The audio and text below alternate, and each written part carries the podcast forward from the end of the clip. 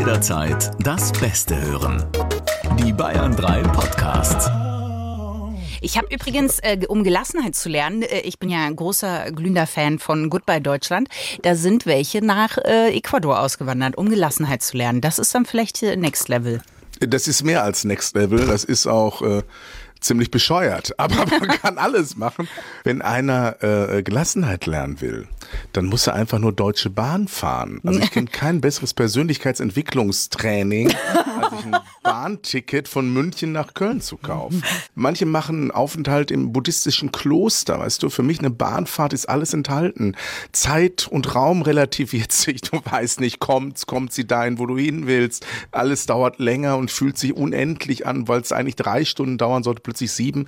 Es ist ein unglaubliches Training. Seitdem ich Bahn fahre, bin ich ein anderer Mensch. Rolf, falls du Geld dafür kriegst, hast du gut gemacht. Ich würde sagen, wir fangen an. Freundschaft Plus mit Corinna Teil und Christine Barlock.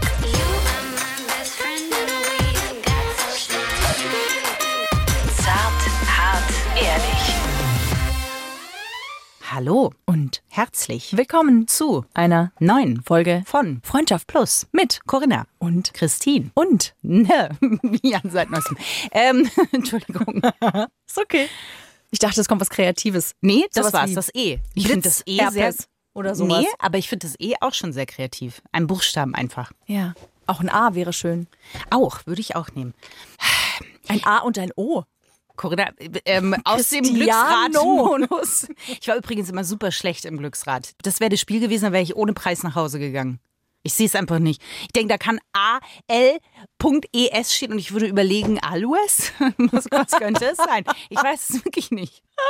Ja, dann ist ja gut, äh, dass du jetzt heute hier bist. Ja, Welches Spiel möchtest du mit uns spielen heute? das, äh, wir haben ein Gastspiel. wow, fertig. Wollen wir vielleicht auch sagen, worüber wir gleich mit unserem Gast sprechen werden? Ja, wir werden auch noch über Grenzen ziehen sprechen. Und da zählt es ein bisschen mit rein.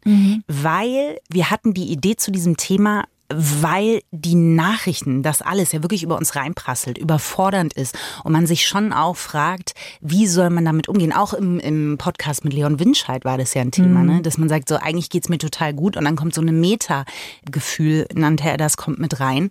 Darf ich mich eigentlich gut fühlen bei den ganzen Sachen, die um uns rum passieren? Ja, vielleicht geht euch das auch so. Ne? Also gerade seit der Ukraine-Krieg losgegangen ist, geht es ganz, ganz vielen Menschen so, weil es irgendwie plötzlich sehr viel näher ist. Das Leid anderer. Gleichzeitig, wenn man nach Afghanistan schaut, wenn man in den Iran schaut, was da einfach gerade auch passiert. Vor Weihnachten kriegt man auch wieder diese wahnsinnig vielen Spendenaufrufe, diese Anfragen, Plakate oder auch die Werbung auf Instagram zum Beispiel. Das ist schon viel. Ich merke, wenn ich die Nachrichten anschaue, das erschöpft mich teilweise. Und ich, ich, ich muss die Nachrichten anschauen, weil es gehört zu meinem Job, informiert zu sein und mich auch. Die äh, laufen hier ja auch nebenbei. Also wenn Ja. wir im Studio sind und senden, ist immer sind mehrere Fernseher, die parallel laufen und da kriegst du natürlich Bilder mit, die kannst du nicht einfach umschalten, ausschalten, Nee, wegschalten. Du nee. musst informiert sein. Ja. Und weil das eben so überfordernd ist, haben wir unser fleischgewonnenes Trainingslaufband für unsere Emotionen quasi. Ich überlasse dir die Ehre, Corinna, zu sagen, wer es ist. Herzlich willkommen, Rolf Schmiel. Du bist Psychologe. Es stimmt. Danke für dieses Willkommenheißen. Das fleischgewordene Laufband. Wie war das? Das ist ja Trainingslaufband also, dass für unsere jemand Emotionen. Diese Assoziationskette Trainingslaufband und mein Name, das wird in keinem privaten Umfeld von mir passieren. aber ich äh, freue mich über diesen besonderen Teppich, den ihr da für mich ausrollt. Schön, dass du da bist. Danke, dass du Zeit gefunden hast. Du bist ja sehr beschäftigt. Durchaus, ich habe was zu tun. Langeweile ist jetzt nicht äh, mein größtes Lebensproblem. Aber ich freue mich total, weil ich kann mich an so schöne Folgen mit euch erinnern, die ich schon mit euch machen durfte, wo manche therapeutische Sitzung gegen einen Spaziergang war. Also ich, also ich kann mich daran erinnern, dass ich wirklich tolle Dinge über Corinna erfahren habe, die ich nie für möglich gehalten habe. Aber ich lege den Mantel des Schweigens darüber. Gut, es gibt eine Podcast-Folge dazu. Das machen wir auch. Wir haben einfach schon ein kleines Namensschild auf deiner Couch. Dein Hinternabdruck ist noch bei uns. Du bist wirklich ähm, der, der meistgesessenste Gast bei uns, fast schon. Weil deine Expertise uns aber auch sehr wertvoll ist. Das ist sehr, sehr lieb, wie ihr das formuliert. Und ich glaube auch, das ist ja meine Mission, warum ich wirklich auch so viel Medien mache und dauernd unterwegs bin und viel Radio, Fernsehen, Gedöns äh, tue. Weil meine Mission ist ja, die psychologische Intelligenz in Deutschland darf steigen. Das heißt, wir wissen so wenig über uns, wie wir ticken. Wir verstehen uns kaum selbst, wir verstehen nicht den anderen. Ich will einen Beitrag dazu leisten, dass wir uns selbst und andere besser verstehen, damit wir in einem besseren Bayern leben. Eine bessere Welt, Rolf. Sag es ruhig, wie es ist. Damit wird schon ein besseres Bayern reichen. Echt aber, jetzt? aber gerne auch die ganze Welt, die Welt, ja, die Welt, die Welt, of course, the world. Naja, Weltfrieden fängt bei einem selber an. Also ich finde schon, dass man, aber gut, das ist vielleicht nochmal ein ganz anderes Thema. Bei Weltfrieden sind wir nämlich auch schon mittendrin bei den Nachrichten, weil es ist ja alles andere als besonders friedlich auf der Welt gerade. Was würdest du denn sagen? Warum sind wir ganz viele von uns an den Punkt gekommen, wo wir das, was passiert aktuell auf der Welt, nicht mehr von uns wirklich auch emotional fernhalten können? Uns fehlt einfach seit mehreren Jahren ein sogenannter emotionaler Sommer. Die Jahreszeit kommt zwar, aber normalerweise ist mit dem Sommer verbunden, dass man einfach entspannte Partys feiert, dass man wirklich lustig, gut, emotional auftankt. Und durch den Wahnsinn, den wir da vorher mit der Pandemie hatten und durch die wirklich schrecklichen Bilder, die wir jetzt permanent weiterhin sehen, kommt keine seelische Ruhe rein. Es gibt zu wenig seelische Regeneration, wenn man sie nicht ganz bewusst aufsucht. Und das führt halt dazu, dass sich massivst viele Menschen überfordert fühlen und es ganz vielen leider gar nicht gut geht. Also das, was du sagst mit dem emotionalen Sommer, kann ich total nachvollziehen, weil es aber auch, also es ist ja nicht so ein Anfang und ein Ende, sondern gerade was die Pandemie angeht, habe ich schon als eine große Spaltung auch in der in der Bevölkerung oder in, in bei den Menschen erlebt. Äh, ja, es gibt ja überall sozusagen Brandbeschleuniger.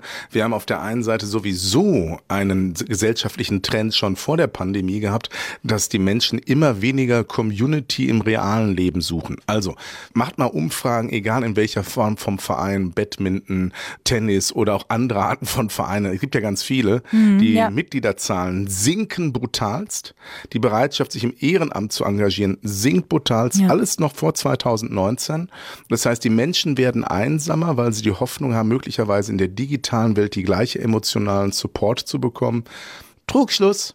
Funktioniert nicht ganz so gut. Es ist schon schön, wenn man echte Menschen um sich herum hat, wenn es die richtigen sind. Aber könnte es auch eine Art Erschöpfung sein? Also ich stelle das bei mir schon auch fest, ähm, dass ich oft, also ganz viele haben gesagt, als Corona losgebrochen ist und es gab die Beschränkung, sich zu sehen, haben ganz viele gesagt, boah, das ist aber auch eine Entspannung. Also es ist auch echt gut, dass jetzt nicht an dem Wochenende der und an dem Wochenende die und dann kommen noch die Schwiegereltern zu Besuch. Das geht gerade gar nicht. Das entspannt auch ein bisschen mein Leben gerade. Ja, also ich kann, muss jetzt was ganz Schlimmes sagen. Ja, bitte. Sei ehrlich. Viele Formen der gefühlten Erschöpfung sind selbstgemachtes Leid. Wie? Menschen gehen nicht bewusst mit ihren Energien um. Und das ist permanent zu beobachten, dass Leute sich nicht eingestehen können, keine gesunde Selbstakzeptanz, keine gesunde Realitätsakzeptanz. Also ich habe festgestellt, die letzten Jahre waren für mich durchaus aus verschiedensten Gründen privat und sonst was sehr belastend.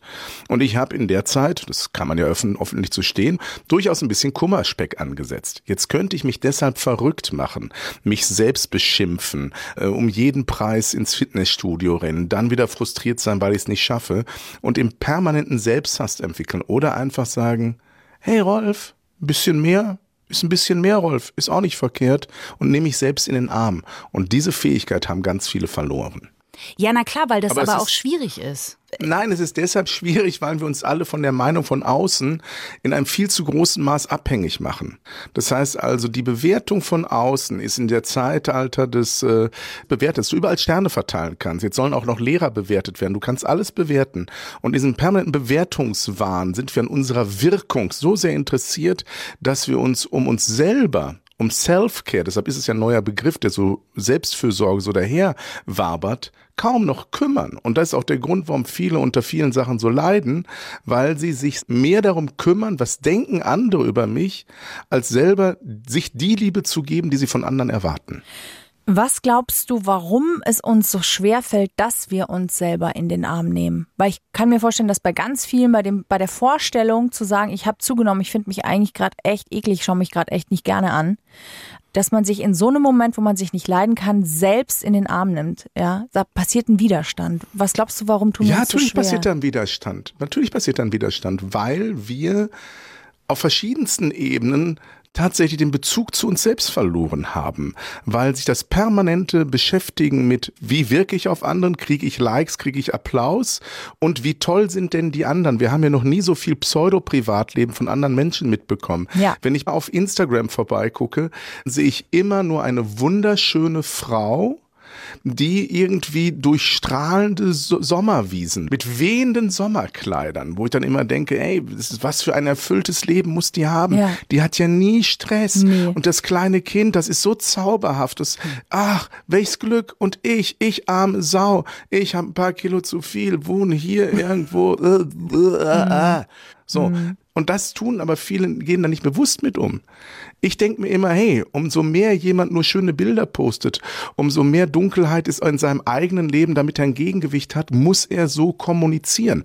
Und wenn jemand zu mir doof ist, denke ich immer, hm, das hilft mir, Situationen nicht mehr zu ernst zu nehmen. Wir sind eine Generation des Dramas. Wir lieben Drama, maximale Intensität. Das ist das, was wir alle aufsuchen. Wir suchen Kicks, Reize von hoher Intensität und wundern uns, wenn wir dauernd auf höchstem Niveau gereizt werden, dass es uns nicht gut geht. Es ist relativ einfach. Lern mal wieder dich zu langweilen. Ich würde, es ist sozusagen der erste konkrete Psycho-Hack des Tages für alle, die gerade zuhören. Nimm dir heute mal vor, zehn Minuten nix zu machen. Und dann, wenn du das hinkriegst, nächsten Tag mal 20 und dann mal 30. Einfach nur abhängen. Ohne fremde Medien, ohne Kommunikation, ohne Buch. Nur mit dir. Rein in die Badewanne vielleicht maximal noch. Und dann gucken wir, ob du es aushältst. Das finde ich schon spannend. Ich finde es aber auch spannend, um nochmal kurz auf dieses Instagram zurückzugehen. Wenn man das mal überhaupt schafft, mal zehn Minuten das nicht zu machen, weil das ist ja das Erste, was man macht, finde ich, wenn man in der U-Bahn ist. Früher hat man sich noch angelächelt oder diese, diese Bilder, wenn jemand ein Buch ausgepackt hat irgendwie. Das gibt's ja gar nicht mehr. Man hat sofort, und da zähle ich mich selber mit rein, ne? also ich nehme mich da gar nicht aus, sofort ein Handy in der Hand und, und scrolle da rum. Und ich fand das mal mega, was Ed Sheeran gesagt hat. Er hat gesagt, eigentlich, Instagram ist für ihn eine Werbeplattform. Es geht darum, einfach sein Album zu bewerben und das war's. Er möchte eigentlich jedem, der ein Selfie von sich selber postet und diese Bilder da reinstellt, eigentlich sagen, hey, geht's dir gut? Weil er sagt, eigentlich ist das ein Zeichen, genau das, was du eigentlich gesagt hast, dass eine Welt erschaffen wird, wohinter eigentlich manchmal genau das Gegenteil steht. Na, es gibt Studien, die sind, die sind ein bisschen älter. Anzahl von Postings auf Facebook, damals war noch Facebook, also musste 2012 oder 13 gewesen, also schon Ewigkeiten, vor zehn Jahren, äh, war das große Ding. Anzahl von Postings in, in Korrelation zu Hang zur Depressivität. Umso mehr Postings, umso melancholischer waren die Menschen im Alltag. Und das verrät viel über diese Welt und damit sind jetzt nicht Profi-Influencer gemeint, sondern halt Normalos. Aber das Denn ist umso doch mehr klar. du Zeit da verbringst, umso schwieriger ist es. Ja, weil alleine, ich konnte mal, glaube ich, ein halbes Jahr nicht auf Instagram, weil irgendwas nicht funktioniert hat. Und das war so entspannt. Natürlich, als ich dann wieder drauf konnte, war ich total gefangen, habe wieder weitergemacht. Und es gibt diese ganz böse Taste von Reels, wo so eins nach dem anderen durchläuft. Aber jedes Bild erzeugt eine Emotion, die gar keinen Raum bekommt. Dann Ja. kommt ja schon das nächste. Und du bist zum Teil in Wohnzimmern bei Menschen, die die krasseste Geschichten einfach erzählen. Das ist ja nicht nur hier mein neues Outfit, sondern da sind Leute, die erzählen von ihrer Krebserkrankung und du ohne Vorwarnung hast du Bilder davon und du und wenn das vielleicht bei dir selber was triggert und du kannst es gar nicht verarbeiten und das in einer unfassbaren Menge. Ja, und deshalb ist jetzt heute sozusagen Psychohack. Die Idee ist einmal, mach mal nix und dann überleg mal, weil normalerweise endet's ja immer, Digital Detox ist so ein, so ein Schlager, aber nur entgiften reicht nicht. Du musst auch nähren. Das heißt, du musst dir auch Dinge zuführen, die dir gut tun. Also mein Tipp klar, besorg dir mal wieder ein inspirierendes Buch oder ein Bildband. Das ist mein Tipp. Anstelle von Insta durchzublättern, kauf dir mal einen hochwertigen Bildband, je nachdem, was dich interessiert, Landschaften, Körper, je nach Neigung und setz dich hin und guck dir in Ruhe gute Fotografie an. Das ist ein Kunsterleben, was nährt, wo du genügend Zeit hast und wo du einfach mal wieder Zeit mit dir verbringst und gleichzeitig die Seele fütterst. Das kannst du auch mit Kunst machen, das kannst du mit Kultur machen, das kannst du mit Religion machen, aber sorg dafür, dass du deine Seele nährst mit positiven, kraftvollen Emotionen. Ich finde, es geht auch ganz viel um Informationen. Also alles, was wir ja sehen, sind ja Informationen. Und auch Instagram und auch die Nachrichten und alles, auch die Werbung, an der wir vorbeigehen, die uns im Zug begegnet und so weiter. Ist ja alles Information, die ohne Pause äh, verdaut werden muss. Der Punkt ist, ich habe jetzt ähm, seit neuestem angefangen, ähm, dass ich meditiere nur kurz, das sind immer nur so fünf bis zehn Minuten. Ich bin da nicht besonders gut drin, aber ich habe wieder angefangen. Und ich merke plötzlich, dass ich dadurch, dass es einen fixen Raum gibt, in dem nichts, ich nichts konsumiere, ich muss nichts aufnehmen und verdauen, sondern ich versuche mal einfach nur zu sein und zu schauen, was aus mir kommt, dass ich stabiler bin. Ich bin sicherer in mir selbst, ich bin stabiler, ich spüre mich mehr, ich spüre auch meine Emotionen besser. Damit bin ich ruhiger an und für sich. Ich finde es als, als Mutter ist es sehr, sehr schwer, Zeit für sich zu finden, um aufzutanken. Und das habe ich jetzt gerade angefangen und ich merke, dass nur zehn Minuten, das will ich damit sagen, so unglaublich wertvoll sein können, um selbst so, wie du sagst, eine Hygiene zu betreiben. Weil was ich zum Beispiel jetzt auch wieder angefangen habe, ist, abends habe ich eine Phase gehabt, da habe ich mir immer nur eine Serie nach der anderen reingeschaut, ne? Habe ich aufgehört, ich lese jetzt wieder, weil ich gemerkt habe, es tut mir total gut, wenn ich das Tempo selber bestimmen kann. Ich habe einen Gedanken, dem möchte ich jetzt nachhängen. Oh, wie schön. Dem hänge ich ein bisschen nach. Das mache ich bei einer Serie nicht. Ich drücke ja nicht auf Pause, weil ich jetzt gerade einen schönen Gedanken habe, sondern ich schaue mir die natürlich zu Ende an. Aber da gibt die Serie das Tempo und die Emotionsdichte vor. Und beim Lesen kann ich die zum Beispiel selber bestimmen. Absolut, Gratulation zu diesem Weg. Also es ist ja das, ich nenne es extra nicht Meditation, dieser Moment, mach mal Pause und gönn dir Langeweile, mhm. weil manche schreckt das schon ab, weil denen das so, so zu spiri-mäßig, zu spirituell ist, obwohl tatsächlich so innere Einkehr ist etwas, was in allen Religionen und auch schon in der äh, Urchristenheit gelebt wurde, wurde es halt nur anders genannt. Ja. Aber tatsächlich Mal einfach nur sitzen, so heißt es bei Loriot irgendwo, wo dann die Frau fragt, was machst du? Ich sitze. Ich will einfach nur sitzen. So, und das sich zu gönnen, sitzen und aus dem Fenster gucken und dann tatsächlich Sachen wirken lassen. Und wenn man es natürlich mit der Meditation gut hinkriegt, ist das auch super. Ähm, aber auch dort immer gucken, was funktioniert für mich. Also ich kenne einige Menschen, gerade Männer tun sich mit äh, Meditation häufig extrem schwer. Ganz viele können das ganz toll, wovor wir Leute schreiben, ich bin der größte Meditationskönig aller Zeiten. Ja, bist du äh, ganz großartig. Aber viele tun sich eher damit schwer. Und da empfehle ich tatsächlich, bevor man gar nichts macht, was Entschleunigendes tun. Also wie du es gerade gesagt hast, irgendwas tun, was lesen. Und wie gesagt, ich finde, dass in den letzten Jahren, ich werde nicht vom Deutschen Bildbandbuch Verlag oder Verband irgendwie äh, gesponsert. Ich finde, diesmal nicht, aber ich finde das, weil wir zum Beispiel früher haben wir in Ruhe als Familie um die Familienalben drumherum gesessen und man hat die so in Ruhe umgeblättert. Mhm. Und jeder hat sich die Zeit genommen, das zu betrachten. Und das hatte so viel Nähe und so viel Schönes. Heute sind die Bilder auf dem Smartphone so klein und man wischt per permanent weiter und ist immer nur am Löschen.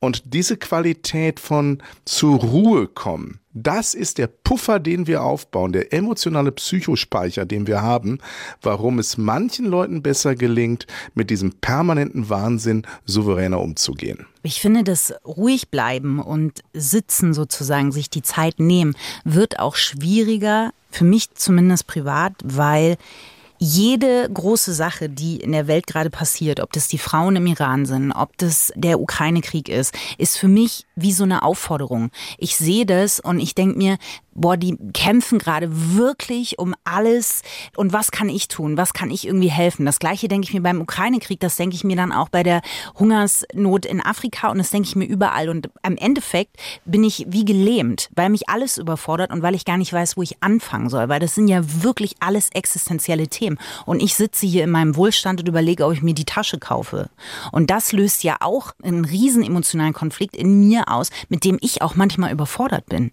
Also darf ich mein Leben eigentlich so leben oder muss ich nicht eigentlich auch irgendwas machen? Du musst gar nichts. Also ich muss ja mal jetzt mal wirklich als, als Psychologe, als Mensch, als Freund dieses Formats einfach sagen, sobald so ein gewisser Druck entsteht, muss man sich fragen, wo kommt das denn auch her, dass man permanent helfen will? Und die Frage ist, das ist so ein, so ein Gradmesser wenn du das, was du tust an Karitativen, du tust, auch wenn keiner was davon mitbekommt. Also, wenn du es nicht postest, wenn du es nirgendwo rum erzählst, sondern einfach nur machst, dann machst du es wirklich aus echtem Interesse. Bei ganz vielen erlebe ich aber, äh, das sieht man immer, wenn es so Trends sind, dass dann alle plötzlich über irgendwas diskutieren und zwei Tage später interessiert sich kein Mensch mehr für die Lebensbedingungen der Arbeitenden in Katar zwei Wochen davor ist es ein Riesenthema. Das heißt also, wenn dich wirklich was interessiert, interessiert es dich dann auch, wenn es gerade kein medialer Hype ist. Wie ist es dir wichtig, wie andere darauf reagieren und interessiert es dich auch, wenn gerade nicht alle drüber diskutieren. Und das ist so ein, so ein persönliche, wie ich finde, immer Stellschraube, um zu gucken, lasse ich mich gerade triggern oder habe ich echtes Interesse. Aber das ist nicht das, was du meinst. Nee, das meine ich nicht. Ich meine eben, gerade weil mich die Arbeiter in Katar interessieren und weil mich der Ukraine-Krieg interessiert und weil mich das interessiert, ich weiß nicht mehr wohin. Weißt du, das überfordert mich letztendlich. Wie so ein nicht, Ohnmachtsgefühl. Genau, es geht nicht darum, dass das jemand mitbekommt. Ne? Also die Dinge, die ich tue, da geht es mir null drum, dass irgendjemand das mitbekommt. Die mache ich schon für mich. Nur ich kaum habe ich mich in die Materie Katar richtig eingearbeitet, kommt schon das nächste. Das meine ich. Da muss ich eine, eine Sache sagen. Mir tut dieses Schicksal der vielen Menschen auch leid. Aber wenn wir alle irre werden, sind wir keine guten Helfer mehr. Und wenn ich für mich feststellen würde, mich triggert das so sehr, dass es mich überfordert, dann muss ich gucken, wo kommt das her? Seit wann ist das entstanden? Und wie lässt sich das gestalten? Es ist nicht die Bedrohung, die dir was ausmacht. Also wenn ich dich jetzt richtig verstehe, Christine, es ist ja nicht die Bedrohung, sondern es ist dieses Gefühl aus, wie kann ich hier mein Leben äh, so leben in diesem Wohlstand und die anderen kämpfen einfach nur darum, dass sie auf der Straße nicht umgebracht werden, wenn ihnen eine Haarsträhne aus, dem, aus der Kopfbedeckung fällt. Also dieses, wir sind ja auch durch die sozialen Medien kriegen wir die Geschichten, die Emotionen so viel näher mit. Wir fühlen das so viel mehr bei uns. Und vielleicht können wir es auch deswegen weniger trennen kennen oder haben deswegen auch viel mehr das Gefühl, dass wir da was tun wollen, können, sollten und wissen gleichzeitig, eigentlich kann ich nichts machen. Es stimmt. Aber jetzt kommen wir zu einem spannenden Punkt, wo ich glaube, wo man als, als sozialpsychologischer, kommunikationspsychologischer Sicht mal hingucken darf, mhm. was aber keiner so gerne machen möchte. Nämlich, es geht nicht um die Fülle von Information per se, sondern um die Emotionalisierung von Information. Ja, du hast absolut. es gerade perfekt geschrieben. Das heißt, das Einzelschicksal, wenn ich dann die Bilder aus dem Iran sehe, wo Menschen geschlagen, getreten, erschossen werden, aus reiner Willkür, ja. nimmt mich das mehr mit, als wenn ich einfach nur darüber eine Nachricht lese. Die Scheiße hat schon vorher überall gedampft in den letzten 200 Jahren. Nur durch die Art, wie Kommunikation gemacht wird, mhm. nimmt es mich mehr mit und macht mich ohnmächtig. Aber trotzdem ist die Realität in der Welt hat sich nicht geändert, sondern nur die Kommunikation darüber. Und wenn ich damit Schwierigkeiten habe, umzugehen, dann muss ich die Verantwortung für mich übernehmen, weil, und jetzt kommen wir zum Entscheidenden, sobald einer von uns ohnmächtig wird, das heißt, er ist nicht mehr machtvoll, er ist nicht mehr Macher. Besteht die Gefahr, dass er in eine Opferrolle hineinrutscht, die dann generalisierende Auswirkungen hat. Das heißt, in dem Moment, wo du dich im einen Feld, immer größeren Feld, immer ohnmächtiger fühlst, immer hilfloser, das nennt man so erlernte Hilflosigkeit. Du siehst, du kannst da nicht helfen, du kannst hier nicht helfen, reduziert sich dein Selbstwert, deine Selbstwirksamkeitsüberzeugung deutlich. Und wenn dann Probleme im Privaten auftreten, bist du plötzlich schachmatt. Und deshalb ist es so wichtig in der Selbstfürsorge zu gucken, ich kümmere mich darum, dass es mir gut geht, dass ich stabil bin. Gehe dreimal um mein eigenes Haus, bevor ich woanders Menschen rette und kann dann mit der verbleibenden Energie wirklich was bewegen, als dass ich mich selber Schachmatt setze. Meine tiefste Überzeugung. Ja, ich fand da auch mal das, äh, das Bild, das habe ich mal in einer Dokumentation gesehen. Da ging es einer jungen Frau so, die hat in einem Flüchtlingscamp geholfen und kam wieder und war wirklich schwer depressiv, weil sie gesagt hat, ich lebe hier in der Schweiz im absoluten Reichtum und konnte damit gar nicht mehr umgehen. Und die ist dann in Therapie gegangen und da hat ihr jemand gesagt, es hilft den Menschen nicht, wenn jemand ein gebrochenes Bein hat, wenn du dich daneben legst und quasi mitmachst, sondern der Mensch braucht ja Hilfe. Und damit du ähm, helfen kannst, musst du gucken, dass deine eigene Tasse voll ist. Und das hat sie dann auch verstanden, gesagt, okay, es bringt nichts, im, im, Mitleid zu versinken im Endeffekt. Und das, ja, aber Absolut. es ist schwer. Es ist voll schwer, weil natürlich ist ja die Frage auch, inwiefern ist mir egal, was woanders passiert. Ich finde es voll krass, seit ich ein Kind habe und ich bringe den ins Bett abends, was manchmal eineinhalb Stunden dauert, was mich echt fertig macht. Aber ich bringe den abends ins Bett und dann schläft er irgendwann und dann liegt er da und ich, man fühlt sich dann plötzlich extrem verbunden mit allen Müttern. Das ist eine ganz seltsame Sache oder mit allen Kindern und ich wünsche mir dann so oft, dass so in so einem warmen Bett, so friedlich, dass einfach andere Kinder da auch schlafen können. Ich habe aber die Bilder aus der Arbeit im Kopf, wo ich auf CNN die tausend Bilder auf der Flucht die Kinder gesehen habe in der Ukraine. Weißt du, auch diese, dieser Balanceakt aus, ich verstehe das schon, mich abzugrenzen, meine Tasse voll zu machen, zu schauen, dass es mir gut geht, dass ich in der Kraft bin und gleichzeitig das aber auch nicht zu ignorieren, was da passiert. Aber es ist einfach, dass wir uns immer, oh, sehr häufig, allein das Wort immer ist schon wieder ein, ja, das stimmt. ein Anfang, das Problem. Wir neigen dazu, sehr häufig, dann und wann, Dinge in Polaritäten wahrzunehmen. Deutlich mhm. zu oft reden wir von Extrem. Weil dann kann ich gar ist. nichts machen oder ich muss alles machen, mhm. anstelle zu gucken, ja. wenn also keiner es komplett ignoriert und keiner völlig durchdreht im, im Aktivismus, sondern jeder so gut wie er kann was beiträgt, wären wir alle viel besser dran. Weil du musst dir vorstellen, ich habe in meiner psychologischen Arbeit habe ich Menschen im Hospiz betreut. Ich habe äh, viel Schicksal gesehen und erlebt. Ich darf aber nicht, wenn ich in so einer Arbeit bin und sehe in einem Hospiz sterben kleine Kinder, einfach den Lebensenergie und Geist verlieren, sondern ich muss wertschätzend positiv daraus gehen und sagen, es ist schrecklich, was anderen passiert. Deshalb erlebe ich noch eine tiefere Dankbarkeit, eine tiefere Sicherheit für das Glück, was ich haben darf. Mhm. Und diesen Schalter sich klar zu machen, das Schicksal ist da und ich mache auch meinen Beitrag, helfen zu können. Aber ich habe die Pflicht für mich zu sorgen. Und das ist das, wenn du mit jedem Menschen sprichst, der wirklich bedroht ist oder sich schwach fühlt, sagt es, es ist gut, wenn Menschen da sind, die stark sind. Deshalb ist Selbstfürsorge, entsprechendes Feedback, alles total wichtig, damit ich stabil bleibe und sozusagen eine Säule der Gesellschaft sein kann. Ich finde auch, also total, ich stimme dir da auch zu, aber diese, dass wir in so Polaritäten denken, ist, glaube ich, auch ein Grundproblem aus dieser Schnelligkeit, die um uns rum ist und aus der Absolut. Masse, die um uns rum ist, weil Grautöne zu erschaffen erfordert eine gewisse Reflexion und für die ist gar keine Zeit mehr. Also sehe ich was und denke, weiß, schwarz, weiß, Klar. schwarz. Ja. Weil es ist einfach, es ist für mich gar nicht mehr anders möglich. Jetzt müssen wir da sozusagen nochmal hinschauen, wenn wir selber nicht so ein bisschen den Fuß vom Gas nehmen, müsst ihr euch vorstellen, die Informationen werden immer emotionalisierender, weil wir wissen ja aus der Medienforschung, nur wenn die Information durch den Emotionsfilter durchkommt, schenken wir ja Aufmerksamkeit. Ja. Also wird alles immer dramatischer. Es war sozusagen 9-11 war der erste Moment, wo bei Nachrichtensendungen die Bilder mit Musik unterlegt wurden. Only Und plötzlich hat man gemerkt, ey, ja, plötzlich merkt man, die Quote steigt, wenn wir das Ganze inszenieren wie ein Spielfilm. Und da gibt es ganz, ganz bittere Dinge, äh, wo wir alle, die wir auch Medien schaffen sind, auch hingucken müssen. Was tragen wir dazu bei, dass diese Emotionalisierung, die ist immer heftiger, dazu beiträgt, dass wir uns gegenseitig wahnsinnig machen. Ja, ja, auch mit Worten ganz stark. Ja, absolut. Und deshalb muss ich noch was ganz Liebevolles zu Corinna sagen. Bitte? Was ganz Liebevolles. Du darfst, ich lade dich dazu ein, liebevoller mit dir selbst zu reden. Also vorhin gab es eine Szene, da hast du über deine Meditation gesprochen ja. und dann sagst du, da bin ich noch nicht so richtig gut drin. Mhm. Hey, hör auf, dich dafür zu bewerten im Negativen. Freu dich, dass du es in dein Leben reingeholt hast. Du musst nicht überall gleich eine Medaille holen. Das heißt einfach, sich, sich zu sagen, ich mach das und so wie ich es mache, so wie ich es jetzt gerade hinkriege, ist gut.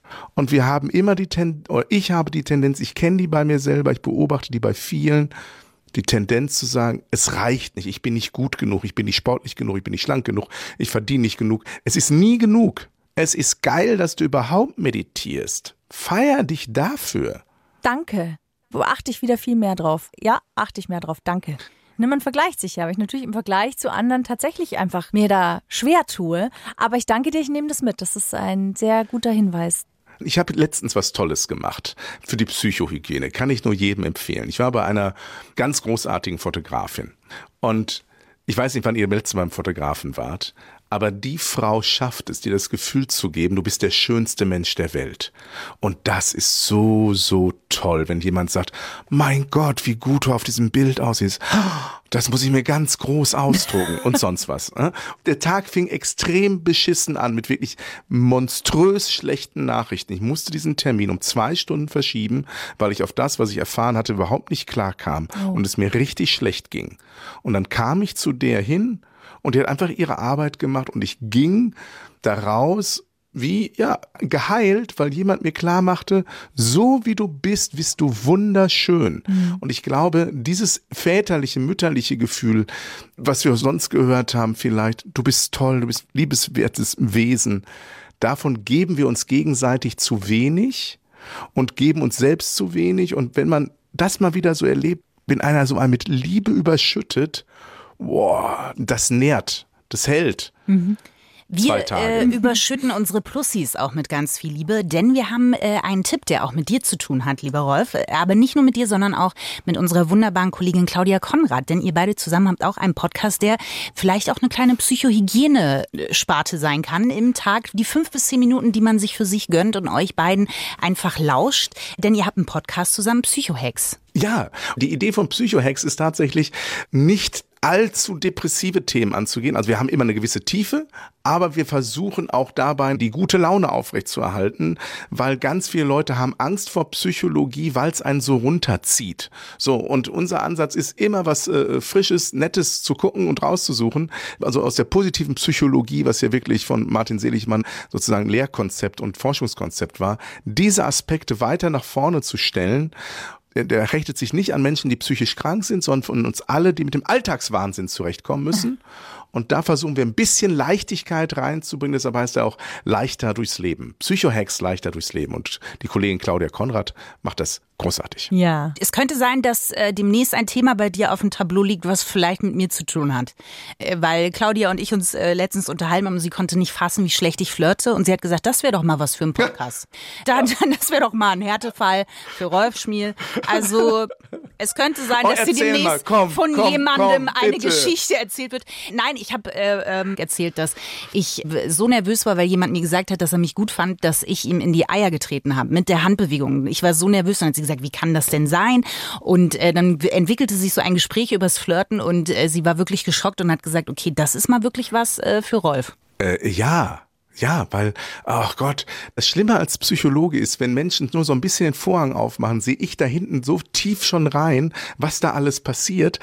Äh, ja, äh, herzlich willkommen auf meiner Couch. Da Ja. muss man dran, da muss dran gearbeitet Ich habe mein Kissen Ja, mitgebracht. Ich bitte. habe ein Kirschkernkissen dabei. Ich befürworte das, Rolf. Wir haben ja mehrfach schon im Podcast auch über Flirten gesprochen und äh, ja, aber Christine ist auf jeden Fall besser geworden, aber sie darf natürlich noch ganz viel, äh, ganz viel lernen, gell? Was ich gerne ganz vielen empfehle, ist eine ganz kleine Übung morgens zu machen. Ich, ich habe viele sehr schwierige Lebensphasen mit äh, Tod von eigenen Kindern und sonst was. Also wirklich, ich habe wirklich viel. Ich, ich weiß, wie dunkel das Leben sein darf.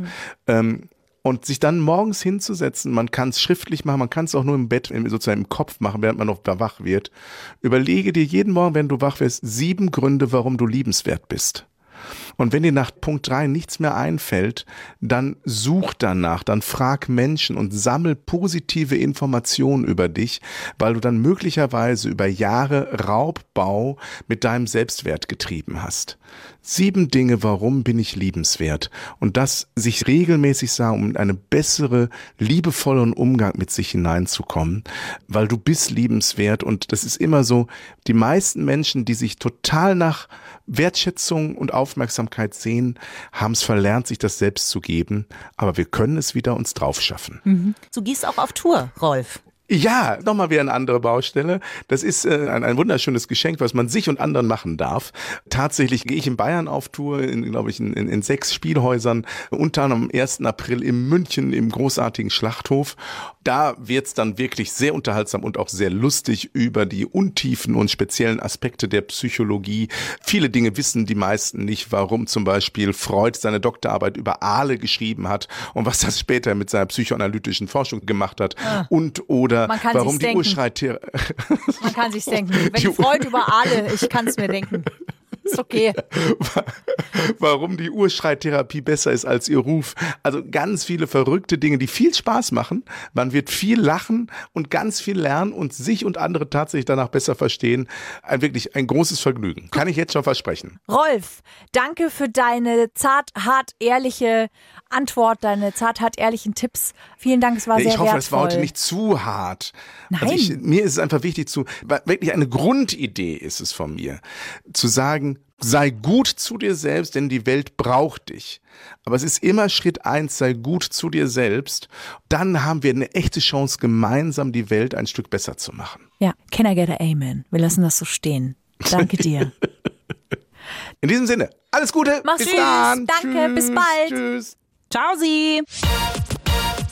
Freundschaft Plus. Mit Corinna Teil und Christine Barlock. Immer sonntags von 8 bis Mitternacht in Bayern 3. Noch mehr Bayern 3 Podcasts auf bayern3.de, in der ARD Audiothek und überall, wo es Podcasts gibt.